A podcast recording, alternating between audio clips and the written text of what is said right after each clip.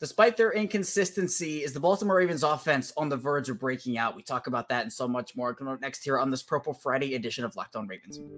You are Locked On Ravens, your daily Baltimore Ravens podcast, part of the Locked On Podcast Network. Your team every day.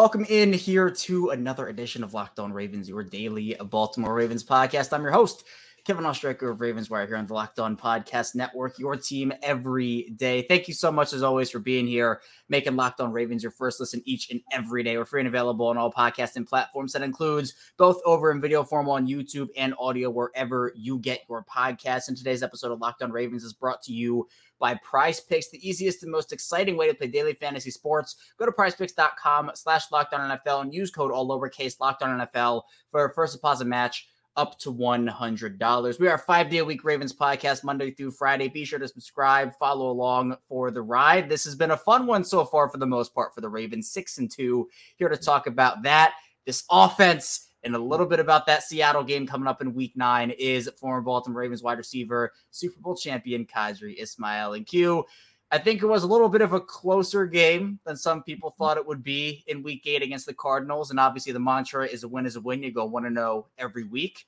Baltimore, though, is now six and two and in a four way tie for the top seed in the AFC conference. They are, and and deservedly so. I think the way in which offensively, defensively, heck, even obviously special teams with Justin Tucker. But the way this team has been playing uh, might not be like 100% the best, but clear in a way, they're one of the top teams in the AFC. And I think part of the reason why Baltimore is there is because of roster construction. We'll talk about that a little bit in the final part of the show. But for the most part, they've done their job. And yes, offensively, I think it's been a bit of a struggle for them to find consistency. We've only really seen one complete dominant effort, and that was week seven against the Lions. But it feels like they're doing stuff right. It just, whether it's play calling or execution, it's a combination of everything for me. They just haven't been able to get it down. Now they go up against a really good Seattle team in week nine. That defensively, this is much like the Detroit game in week seven. Seattle is really good in terms of what they're doing. They're a top three rush defense, giving up just 3.6 yards per carry. And passing wise, they're seventh, 5.6 net yards per attempt. So a top 10 unit. Do you feel like, though, with what you've seen, the Ravens offense can maybe do what they did to Seattle against what they did against the top 10 defense in Detroit just a couple weeks earlier? Well, think about it. I mean, they did face, as you just said, the Detroit Lions and the way they had played their defense. And the way they were so stout at the point of attack and uh, their pass defense was was amazing. At the same time, you look at the way they played against other teams that had top defenses, and they were able to handle them. Titans were no slouch themselves. Their defensive front was, you know, tremendous. Uh, you think that from those games, you would look at this Ravens ball club and think that yeah, they're seasoned and they should be prepared for another opportunity to face and and test themselves is the word I'm looking for to test themselves against a Bobby Wagner led middle linebacking core that I think you know he he hasn't flying around. He hasn't playing their best. Uh, yeah, this is going to be one of those tests where you know are you going to run the ball? Are you going to start off the game like you did against Arizona? And you know Arizona was hell bent on like you're not going to get a big play off of us. You're not going to get a big play off of us. And so they played the style of defense where if you'd have ran the ball early, I think that, you know, this might have gotten away from them as far as like just controlling the game and boom, you get a win. But I think for this game, what is the strategy Todd Monken is going to utilize and and and implement to gain a decisive early advantage over Seattle and then allow them to just close it out in the end? And don't look now, but the Ravens offense, to maybe the surprise of some people, is a top 10 unit both in passing and rushing. Now, I go based off of yards per attempt. Baltimore right now is the ninth best passing offense in the eighth best rushing offense in the league in terms of yards per attempt. So they're they're doing things right. Again, I just think it goes back to consistency where they'll either start really strong. That first drive, Rashod Bateman makes a heck of an effort on that Lamar Jackson throw. They end up getting the touchdown to Mark Andrews, but then it kind of fizzles out the vanillaness of the play calling a little bit. I don't think Todd Monken took advantage of the boxes he saw early on in the game. It feels like a breakout could be coming but they have to be able to break out the definition to me right now q would be it has to be a consistent effort for multiple consecutive weeks because you can't just have a game against detroit and then go right back down to what you had against arizona and be like oh the offense is okay. It has to be consistent especially when it comes against those top teams. So what have you seen q from this offense that maybe gives you a little of encouragement in terms of what they can do over the long haul as the season goes on? Well you know you you, you reference the fact that uh mark andrews as much as I thought he was going to have kind of a down year and, you know, it would be the year of, of Likely and Kolar, like he shut up his critics. And, and not that I was a critic per se, but he certainly shut me up um, and, and, and rightfully so. Uh, he's been playing phenomenal. I think he's been that go-to guy that you've been looking for. I love the fact that Rashod Bateman, you know, he obviously has made his presence felt in that Arizona game. Uh, had some good plays in, in the Detroit game as well, but I think that Arizona game was an important stepping stone, if you will, as far as kind of his speed, his, his, his fluidity, obviously his aggressiveness of going and getting the football. You know that really I think mattered an awful lot. Um, Odell Beckham Jr. You know, there's a lot that has been made as far as you know his production as far as the the numbers and, and is he living up to the hype of it all? I think he is. And I think other teams clearly are like, yo, you ain't gonna do this against us. But that yo, you ain't gonna do this against us is drawing also that yellow hanky. So whether it be a holding call, whether it be pass interference, you know, defenses are trying to account for him. What am I trying to say? There's a lot of good, strong football to go around, a lot of talent that we've been seeing that has been showing up. Um, I think other teams, you know, as much as you know the Detroit game uh, was such a dominant, dominant performance. I think teams like in Arizona or teams like the Titans, like they're going to be like, we know who you are. We're going to try to stop you, and we're going to raise our game level of play up to yours.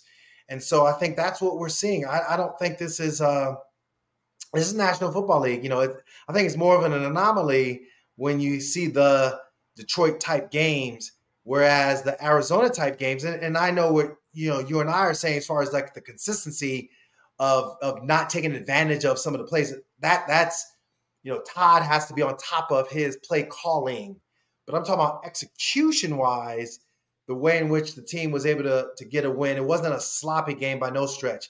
It was good football, and I think Budda Baker put put himself on a map with some of the the run stuffing plays that he had and some of the other open field tackling plays that he had uh, for the Arizona Cardinals.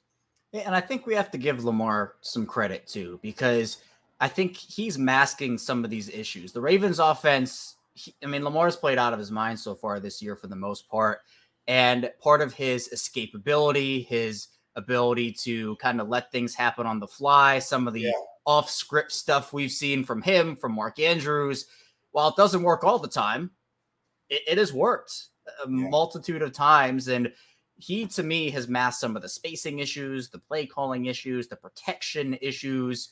I think a lot of concern points just come with, well, in the Lamar Jackson led offense, with the weapons you've surrounded him with, Zay Flowers, Mark Andrews, Odell, Rashod Bateman, you have the rushing attack with Gus Edwards, who looked good on Sunday how is this offense not consistent yet? But I think a point that I've tried to hammer home a lot over the course of the last couple of weeks is if we remember, and we were talking about it early, Q, this team has not had a lot of time together, especially with the injuries they suffered early in the season. You have Ronnie Stanley miss some time, Linderbaum miss some time, Odell miss some time, Rashod Bateman miss some time.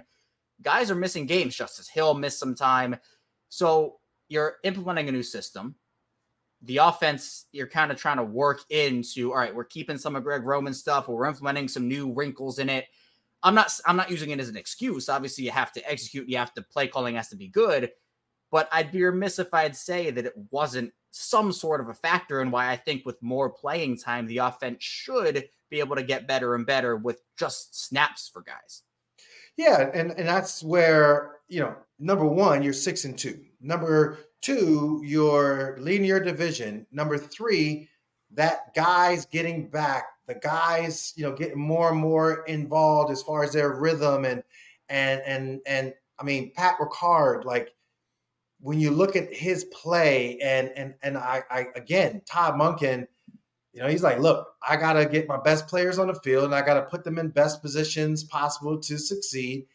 And we saw that obviously against Detroit with his long pass play. But my point is, is that like he's played so well that Charlie Kolar and Isaiah Likely are, are afterthoughts.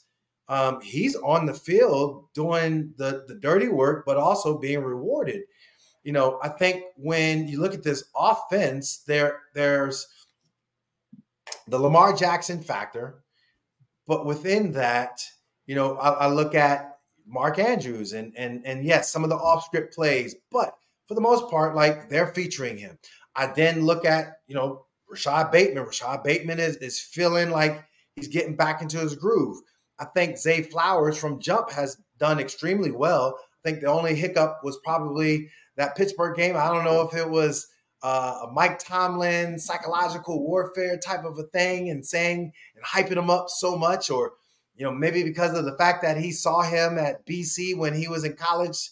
Who knows? But we know that it it was a, a scenario where he was able to overcome it and still kind of contribute and do his thing as far as making plays, you know, from that point forward. So I think again, Nelson Agholor, Nelson Agholor continues to, you know, be a, a, a valuable contributor to this offense.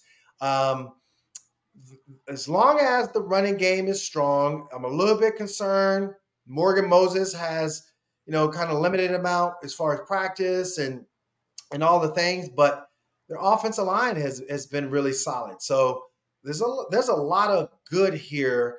I think yes, it is good for us to be picky like Lamar is being picky because Lamar is not being satisfied. I think that's a that's a good sign to have to show that look, you know, just because you know you're six and two, there's a there's a lot of football left, and if you want to get to where you feel you're comfortable in getting, which is the Super Bowl, um, you you gotta you gotta you gotta string together strong, dominant performances.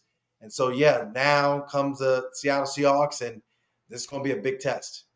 And I think that look, it's okay that they're not hundred percent peaking right now. In fact, you don't you don't want to peak right now. You want to play your best football in January, but we're in November now. So you want to start that ramp up. You want to start the peak. And then by the time the playoffs come around, that's when you really should be playing your best football. And so in the second segment, we'll talk more about the offense, preview that Ravens and Seahawks game a bit too. So be sure to stay tuned. A lot to get to on the show.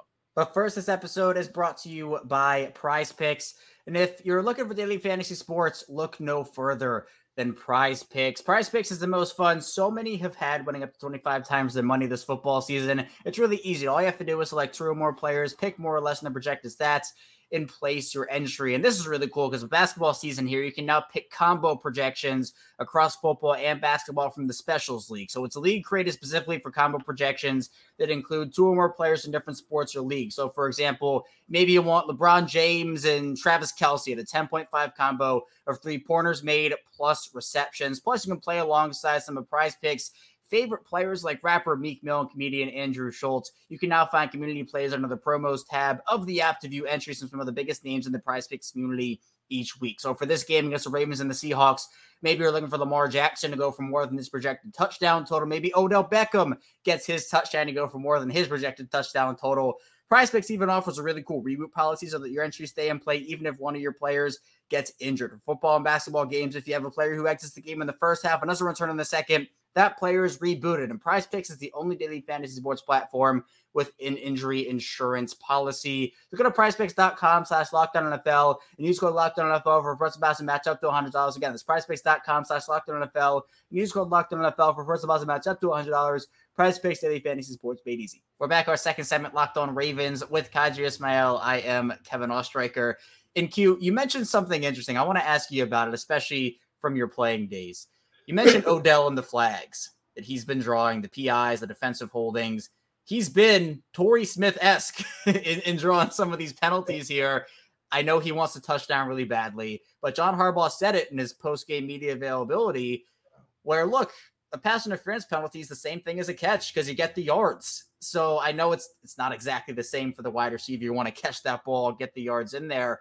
But was there anything, especially from wide receiver mindset, of drawing penalties, getting guys in bad? Sometimes you just get held, or sometimes you just get interfered with, and that's the nature of the game. But what's kind of the art behind drawing some of these penalties? Yeah, I, I can seriously say that that was one of the things that I loved doing. And clearly, when we played the Tennessee Titans, for example, Gregg Williams was the defensive coordinator for the Titans. He was known to be extremely aggressive, going to do all out blitzes, zero blitz, zero coverage, zero blitz, meaning bringing everybody man across the board. And Trent Dilfer literally looks my way and was like, okay, I know he's going to me.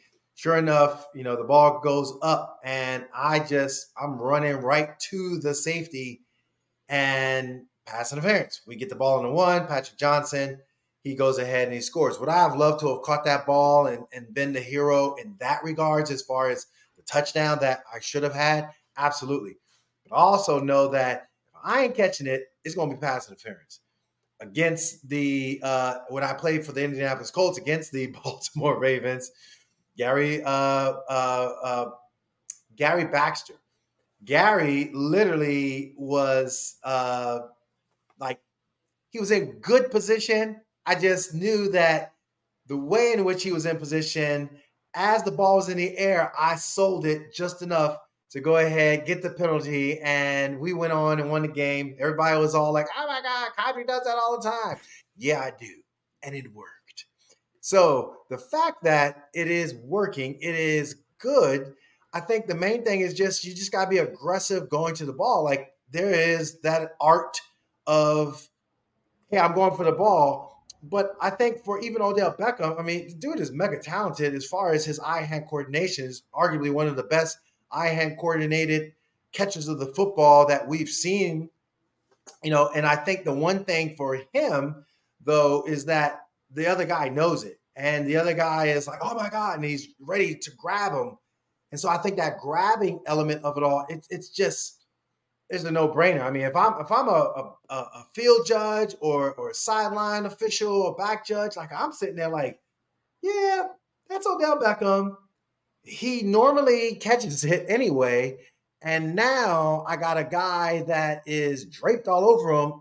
I'm going to give him the benefit of the doubt. And that's that's how you do it. And so I, I think it's it, it's it's a it's to be commended that Odell has gotten himself in position to to uh, at least have that that penalty drawn at worst case scenario. So would, would you classify those plays as like flops? Like you're kind of getting in position and then going back, or is it more of a strategic placement of yourself to mm-hmm. get the call because of either a position of an official or just reputation? Yeah, flop to me is a little bit different. You know, if I'm, you know, if I'm, I'm, I'm trying to draw uh unsportsmanlike conduct penalty um, rather than like you know, like a hold. I'm not gonna. I'm not trying to run down and. Oh, he's holding me, and you know, flop that way. I'm like, man, he's holding me, but I'm still trying to. I, I gotta go. I gotta get there. Um, pass interference, sure. There's there, you know, there's there's like a subtlety to it where you know you are you're trying to aggressively go for the ball, but you also know that uh, he's trying to pull you down or whatever, and you know you're just going to get that call. If you're if you're one of the upper tier receivers in the league, you're you're going to get that call. You know that that that official. You know, as much as they say, "Oh, they're unbiased," they're human. They they know who you are, and you know Tom Brady got a lot of uh, rough and passer calls uh, because he's Tom Brady. Um, so they they know who you are, and they're going to make sure that you're going to get every opportunity to catch the football And I know for Odell in particular, his stats don't necessarily jump off the page this year 14 catches, 162 yards. I know he wants a touchdown yeah. bad, bad. He really wants one of those. But he is contributing by drawing these penalties. And as you talked about, it gets your team in position to either score or just get down the field in a better manner. But in the Seattle game, Q, it's going to be interesting because I think the receiver group of Odell and Zay Flowers and Rashod Bateman have their work cut out for them. Devon Witherspoon, uh, stud rookie for the Seahawks. I'm curious to see if it's rookie on rookie with, with Witherspoon versus Flowers, but they have Quandre Diggs there. Julian Love has played good football for them. They, they have some guys, and not to mention Jamal Adams is kind of their do it all safety. And as I talked about earlier in the show, Seattle's pass defense, seventh in the league right now. So I think this is a big game. We talked about offensive consistency. Is the offense due for a breakout? What would it mean for the offense if this was the game where you see another Detroit like performance and you can leave M&T Bank Stadium after this game saying they haven't been consistent all season, but when they played two of the top teams in the NFC, boy, did they go out there and show out.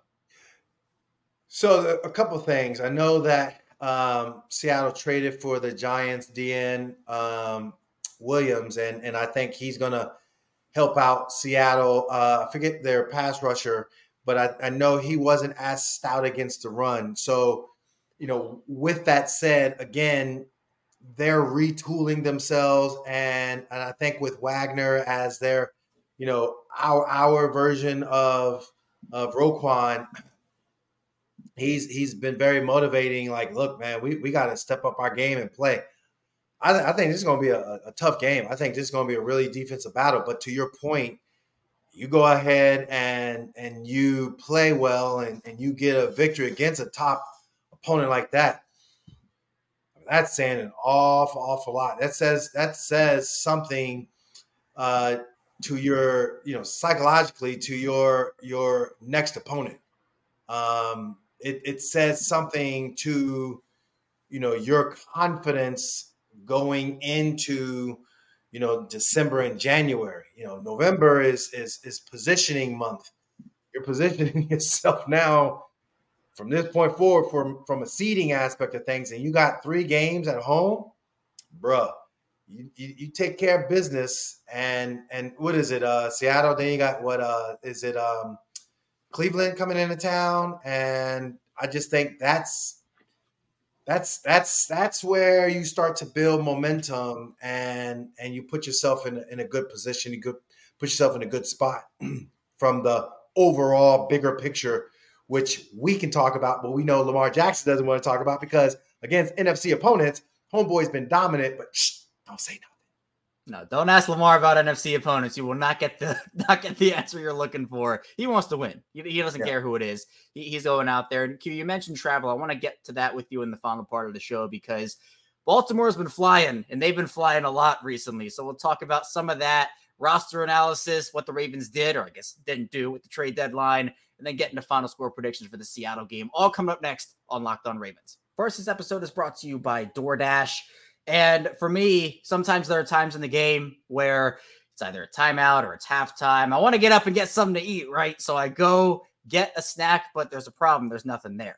But with DoorDash, that solves all your issues because you can order from there and they have everything you need. So what maybe you want the game day package, a typical game day, right? So that's pizza, wings, soda, burgers, or if you want the snack package, you can get chips, dips, nachos, or maybe you want to get everything you need to make your own nachos. DoorDash has that all and it can get it delivered to you without missing the game. So you get 50% up to $10 value when you spend $15 or more on your first order when you download the DoorDash app and enter code LOCK23. Subject to change, terms apply. Maybe you're a pizza person, right? In the Baltimore area, underground pizza is a great option. If you like sushi, Sushi Hana is an option. They have all your favorite restaurants and stores from retail to grocery. They're all in the app, so you can shop everything you need to get game day ready. So again, that's 50% off up to $10 value when you spend $15 or more on your first order when you download the DoorDash app and enter code LOCK23. Subject to change, terms apply. Again, don't forget to use the code LOCK23 for 50% off of the $10 value on your first order when you download the DoorDash app and spend $15 or more. Subject to change, terms apply. We're back rounding out Locked On Ravens Purple Friday edition. Kevin Oestreicher still here with Qadry Ismail and Q. You mentioned the traveling. Baltimore went to London in week six. They flew back to Baltimore to play the Lions in week seven. They go to Arizona on the West Coast to play them in week eight. Now they come back to Baltimore to play the Seahawks in week nine. How, how big are some of those big travel stretches where you're either going back and forth between home and away? You got those three game road schedules where you're going away three straight games. From your playing days, how big was that and how hard was it to kind of adjust to all that travel? So traveling is it has gotten better as far as the explanation and and the metrics and the nutritional element of it all and understanding the sleep element of it all. So it's it's certainly gotten a lot better. But you're still also talking about guys who, you know, they're, they're high performing athletes and when they want to unwind sometimes they don't make the smartest decision as far as the unwinding. And yes it can have a, a adverse effect on your body. I know this bruh. If you're going out to the club and you're drinking on a friday thinking you're going to perform well on sunday you're fooling yourself. Sometimes guys they try to push it and they try to go ahead and do that.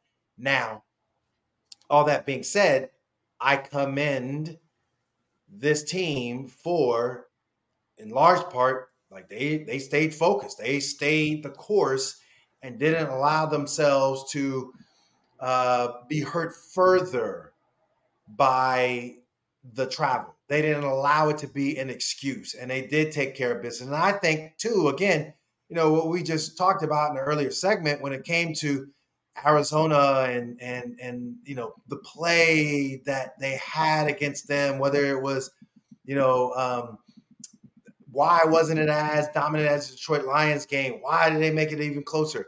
Bro, you go ahead and put all that travel in there. Yeah, it, it does have somewhat of an effect, but then I would say and push back and just say that look, they focused in the way they needed to focus in and they got the job done and that's that's saying a lot. That's saying an awful lot as far as just the effect that they uh, have on each other as far as holding one another accountable and, and playing winning football.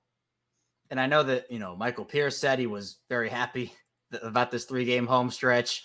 It, it can it can affect sleep can affect performance. It's key and the fact that they have gone through this and won three straight games. Hopefully, they'll make it four against Seattle. It, it, does really tell you a lot about what this team is and what their goals are this year. But any opportunity you get, Q, it feels like teams should be looking to upgrade their roster. The Ravens certainly looked at the trade deadline, but nothing came to fruition for them. We saw a couple moves Chase Young going to the 49ers, Montez Sweat to the Bears. You mentioned Leonard Williams to Seattle, which is eerily similar, actually. Just a, a quick side tangent the last time the Ravens played the Seahawks was 2019. Right before that game, the Ravens traded for Marcus Peters. He comes in a few days later, has the huge pick six, obviously helps them win that game. Well, now the Seahawks trade for Leonard Williams a few days before their next matchup with the Ravens. Hopefully, no big plays from him, though. Hopefully, Tyler Linderbaum, all those guys are able to neutralize him. But were you disappointed the Ravens didn't make a move? Were you okay with them not making a move? What was kind of your takeaway from them not doing anything at the deadline? So, from what we've heard, um, there there were uh, rumors that they were in fact in the market and and and and trying to aggressively, you know, get a running back, whether it been Josh uh, Jacobs or Derrick Henry, and both teams, you know, whether it be Derrick Henry, obviously the owner poo-pooed it, and I guess they were ready to, to make, you know, it happen. But then you also look at um, Jacobs' deal.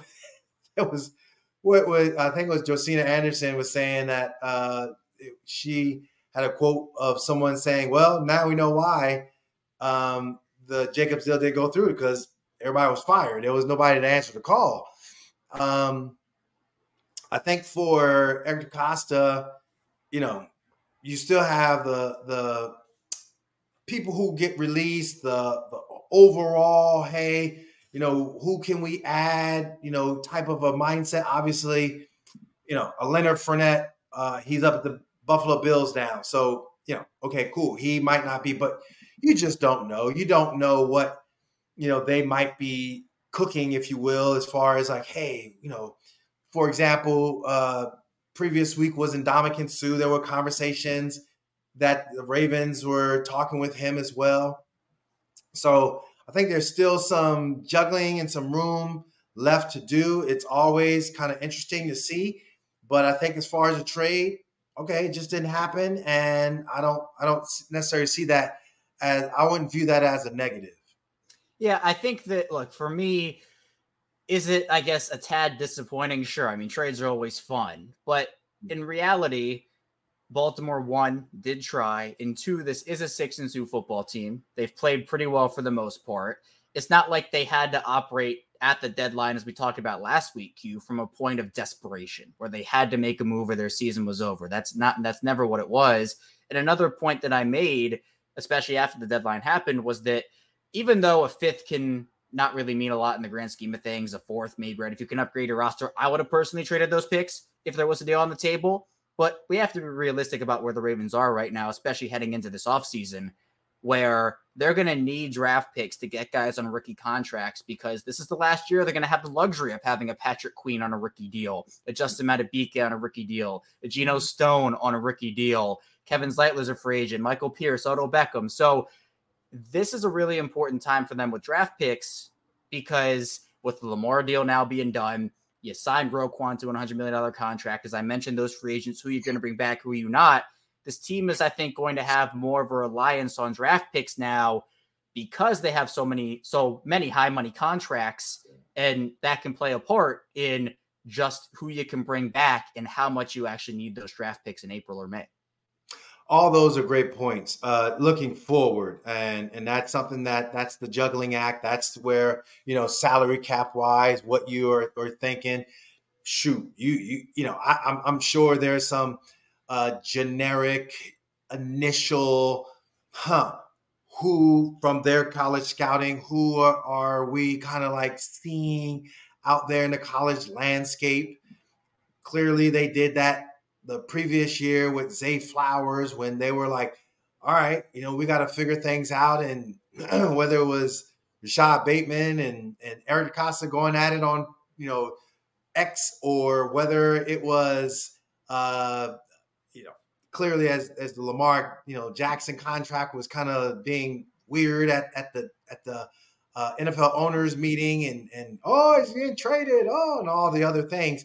The bottom line is, is that yeah, the the evaluation process, you know, there there are levels and phases to it, and I think right now we're in that where you're right. The the Geno Stones, the Madubuikes of the world, you know, what is what does that market look like? Um, their leverage, you know, for them, like the more you win, the the more other teams are going to covet you. So that's a good thing. like, man, we got to keep on winning. Uh, but but at the same time, yeah, you know, shoot, I, I got to figure out um, what exactly things look like without necessarily, you know, just saying this is it because it's it's, it's still fluid. It's still so fluid. Uh, but yes, these are conversations that I, I know are being had. And I know that every team has to balance at the deadline what are you doing for your team now? What are you doing for your team in the future? It has to be some sort of a balance. And it obviously depends on where you are as a franchise and where Baltimore is as a franchise right now is they are six and two. They are playing good football for the most part. Again, eh, would I have traded a fourth or a fifth for somebody that could help now? I, I would pro- probably done it just because you're getting one comp pick this year, I think is what they're on, on tap for. And you're probably going to get more if a Queen or a Madubuike or a Stone leaves and it gives you a better shot to win this year. But trading the farm, you know, is, is a little bit. Would the Ravens ever trade a first round pick for somebody? I don't, I don't know because I, I, think that's just not what they what they do. Even a second got last close year, with Roquan, but that yeah, was about it. but a second for Roquan was surprising. Like I think it was surprising, but oh my god, that was amazing! Like, like come on, like you're put it this way, you're you're maybe looking at 500 without Roquan Smith on your team. You you got the Lamar Jackson factor, but I don't think Patrick Queen is PQ without Roquan. I don't think Kyle Hamilton is balling without Roquan. I don't think Madubuike is kicking some serious butt without Roquan. Um, I don't think Geno Stone is leading the league in interceptions. A high tide, the level of Roquan Smith, raises all those ships that I just said. And that, to me, who cares about a second round pick? How many times have you seen first round draft choice be bust? How many times have you you got something that you just like you know is a known solid factor? Oh, celebrate that thing because we always keep this is this is so interesting. We always keep looking to the future, like, oh my God, this guy. We got one. We got one. Yes. Oh Roquan. Let's celebrate that. And th- I think we, we made that point when the trade happened, and especially after it, where yeah, yeah. literally you want your second round pick to be Roquan Smith. Like if your second round pick is Roquan Smith, you hit you hit hit on that pick.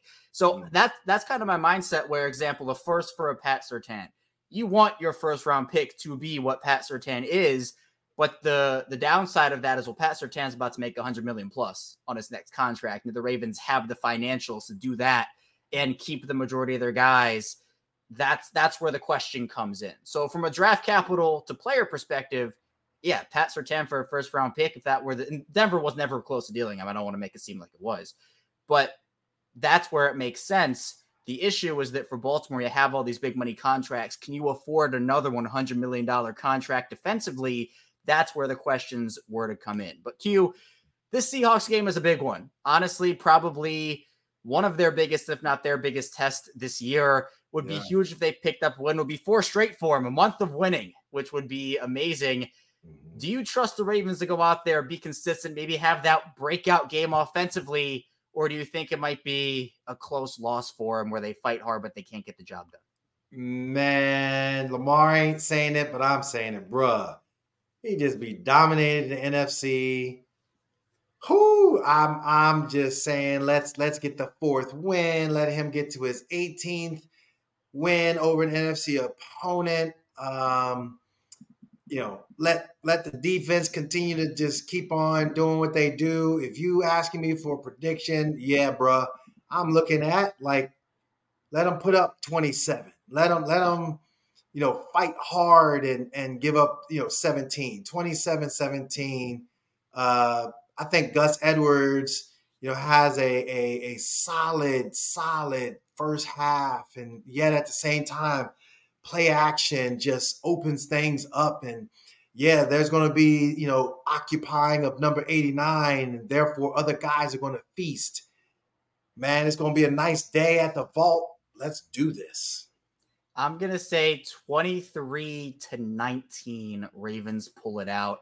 Close game, hard fought, but I'm I've I've said it the past couple weeks. I'm gonna believe this offense can do enough. Credit to them after those two weeks where the red zone was struggling for the offense. They've been 100 percent the past two weeks. I think mm. 10 for 10, if I'm not mistaken, in the red zone the past two weeks. So gotta control that time of possession hasn't really been as big of a factor this year. Baltimore's been efficient with their drives instead of these 10, 11 minute ones. But I'll say that they forced Geno Smith into maybe one too many mistakes that Seattle just can't overcome. And it could just come down to who has the ball last or who gets the last turnover, big play in this game. But Q, I appreciate your time. Thanks so much for joining me. Next week, hopefully, this team is seven and two, hopefully atop the AFC by themselves, and they'll be able to head into a big divisional matchup on top. Yeah, looking forward to it. I mean, I, I just think that they get to seven and two, look out. I mean, I, I think the the confidence in in getting to seven and two will make that that division opponent second guess themselves. Really will. Yeah, and for the Ravens, they're in a good position in the North already, two and one the division. It's going to be key for them. Obviously, NFC losses don't hurt as much as an AFC loss or a divisional one, but with the way that it can go, with yeah, with your mindset, your your your psyche, as you, as you just said there, it can have an impact. So a big win could take him over the top. A loss could have him questioning something. So we'll see what they do. But Q, I appreciate you again. Thanks so much. When we get back here on Sunday after the game on Locked On Ravens, we will be breaking down everything that happened in that contest. So be sure to stay tuned. I'll see you right back here then on Locked On Ravens.